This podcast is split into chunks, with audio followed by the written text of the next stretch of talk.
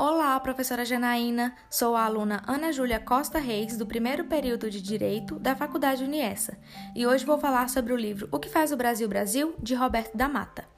É fundamental explicar o título, uma vez que o Brasil com letra minúscula refere-se a um tipo de madeira, e já o Brasil com letra maiúscula representa uma nação. Mas então, o que faz esse Brasil de valor diminutivo se tornar o Brasil de valor aumentativo? Em seu livro, Da Mata traz diversas respostas para essa pergunta. Ele relata que somos um conjunto de culturas, religiões e leis que formam um país único. No capítulo 2, Da Mata afirma que a casa é um lugar moral, pois nos ensina sobre as relações familiares, que a rua é um lugar que nos mostra a dura realidade da vida e que o trabalho, encontrado na rua, apesar das divergências nele contidas, é ainda considerado o melhor meio de sobrevivência. No capítulo 3, explica-se as relações raciais, que, diferente das divisões de raças norte-americanas, em que cada raça tem o seu lugar, aqui no Brasil, apesar de sermos miscigenados, os povos negros infelizmente sofrem preconceito e não possuem um lugar digno na sociedade. No capítulo 4, Da Mata afirma que nosso diferencial está na comida e em nós mulheres.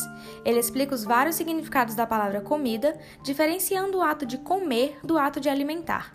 Aqui, nem tudo que alimentamos é sempre bom.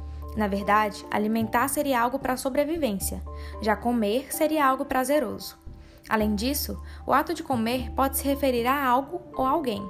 E esse alguém, quando relacionado à mulher, da mata apresenta dois tipos: a mulher virgem, que só pode ser comida depois do casamento, e a mulher da rua, que é comida de todos os homens. No capítulo 5, e para mim o mais interessante de todos, relata sobre o carnaval época em que somos livres para nos fantasiarmos daquilo que sempre desejamos ser. A liberdade e a mistura de dança, música e povos traz o incômodo da hierarquia presente em nossa sociedade, porém, a alegria fala mais alto. Já no capítulo 6, diferente do carnaval que une todas as diferenças, as festas da ordem mantêm essas diferenças para o bem da ordem social. Aqui não temos a chance de ser quem somos, é cada qual no seu lugar e ponto. No capítulo 7, da Mata fala sobre o jeitinho brasileiro. É, esse mesmo de conseguir tirar vantagem em tudo, de quebrar leis e prolongar prazos. Todos nós já escutamos o famigerado. Você sabe quem está falando? Pois é, da Mata afirma que essa ignorância é tipicamente brasileira. Além disso, ele difere o jeito da malandragem. O jeito é uma forma pacífica de resolver nossos problemas, e a malandragem é uma forma de passar por cima deles. No capítulo 8, utiliza-se a religião como caminho de chegar até Deus. Damata acredita que a religião é capaz de explicar coisas que as ciências não explicam e proporcionar um bem comum. Levando em consideração o Estado laico, nesse capítulo é notória a união de todas as religiões, provando que para Deus nada é impossível.